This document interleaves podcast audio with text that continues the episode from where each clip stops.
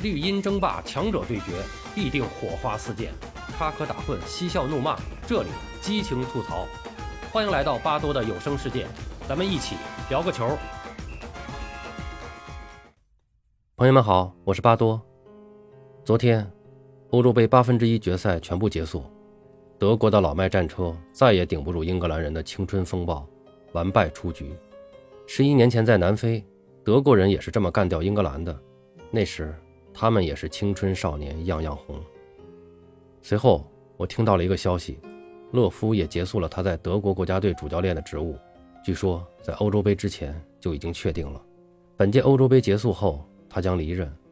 而德国足协也已经确定了新的主帅，他就是弗里克。弗里克曾经给勒夫做过助理教练，而勒夫当年接手德国队之前，也是前任主帅克林斯曼的助理教练。勒夫从二零零六年世界杯后接手德国队，从二零零八年的欧洲杯亚军，到二零一零年的世界杯季军，到二零一二年的欧洲杯四强，再到二零一四年的世界杯冠军，他带领的德国黄金一代球员走上了世界足坛的巅峰。随后的二零一六年欧洲杯四强，二零一八年世界杯小组赛未能出现，他带领的队伍开始走下坡路。这次欧洲杯是勒夫在确认将离队的背景下带队出征，小组赛艰难出现，但仅仅也是止步十六强，这样的成绩确实是差强人意。但看看德国队场上的人员表现的状态，也确实到了该更新换代的时候了。弗里克在今年夏天将成为德国的新任主帅，下一个日耳曼战车的时代或许即将就要到来了。十五年国家队执教生涯最终落幕，勒夫共率队征战了一百九十八场，战绩为一百二十五胜三十九平三十四负，其中拿下了两个冠军，二零一四年世界杯和二零一七年的联合会杯。尽管后期他的执教饱受争议，但勒夫总体上来说对德国国家队和德国足球的功劳还是很大的。既然说到了勒夫，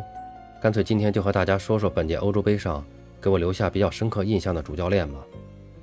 先说说勒夫的对手索斯盖特吧，这也是个有故事的人物。昨天对于他来说也是非常重要的日子，他带队击败了德国队。要知道，自从一九六六年世界杯决赛战胜西德队之后，他们在世界杯和欧洲杯的淘汰赛上从未战胜过德国队，这次也算是打破魔咒吧。另外，这场比赛获胜了，对于索斯盖特自己也是特别的有意义。刚才说到了，在大赛的淘汰赛上，英格兰遇到德国必败，而索斯盖特则是亲历者。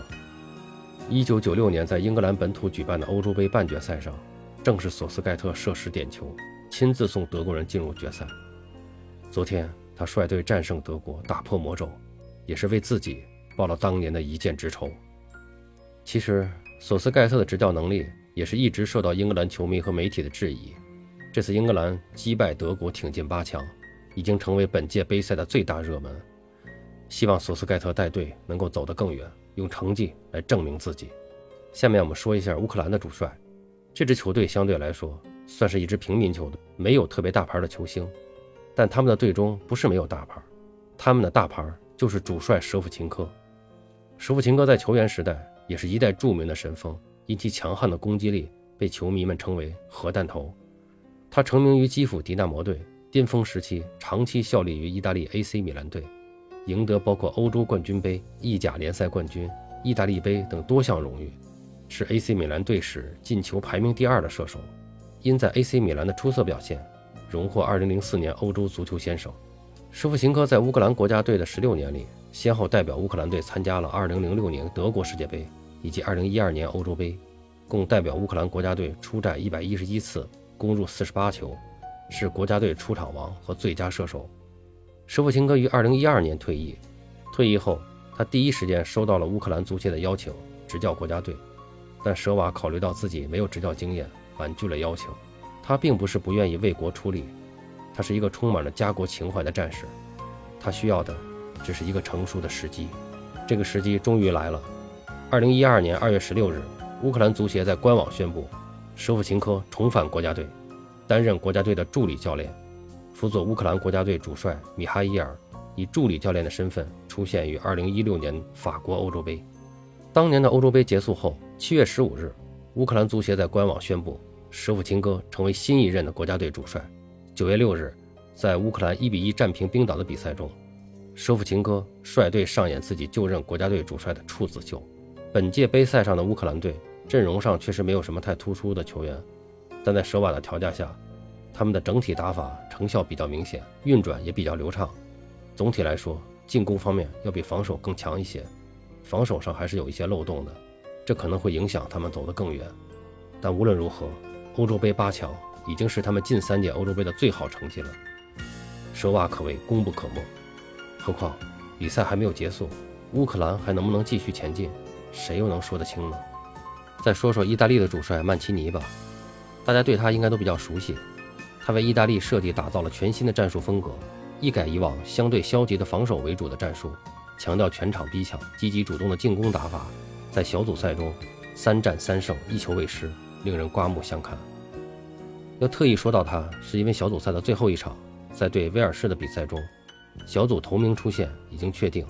曼奇尼轮换了八名球员，在比赛中还用替补门将西里古换下了首发的唐纳鲁马，而此时的唐纳鲁马并没有任何的问题。曼奇尼这样做是让尽可能多的球员都有欧洲杯的出场经历。在那场比赛过后，意大利二十六名球员中二十五人都已经出场过了，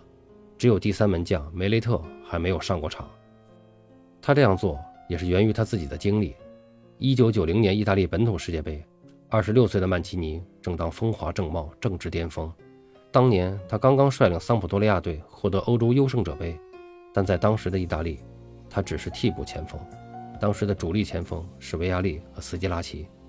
最终整个杯赛打下来，作为替补的曼奇尼一分钟也没有出场，留下了遗憾。他不希望这种遗憾再由他的队员来体验，才有了那次非常规的换人。不得不说，这真的是值得称赞的品质。今天咱们就先说这几位吧。其实关于教练们的传奇故事还有很多很多，很值得关注，比如西班牙的主帅恩里克，法国的主帅德尚等等。咱们有时间了再继续聊，请大家关注我的专辑，订阅、点赞、评论，走起吧！巴多聊个球，我们下期再见。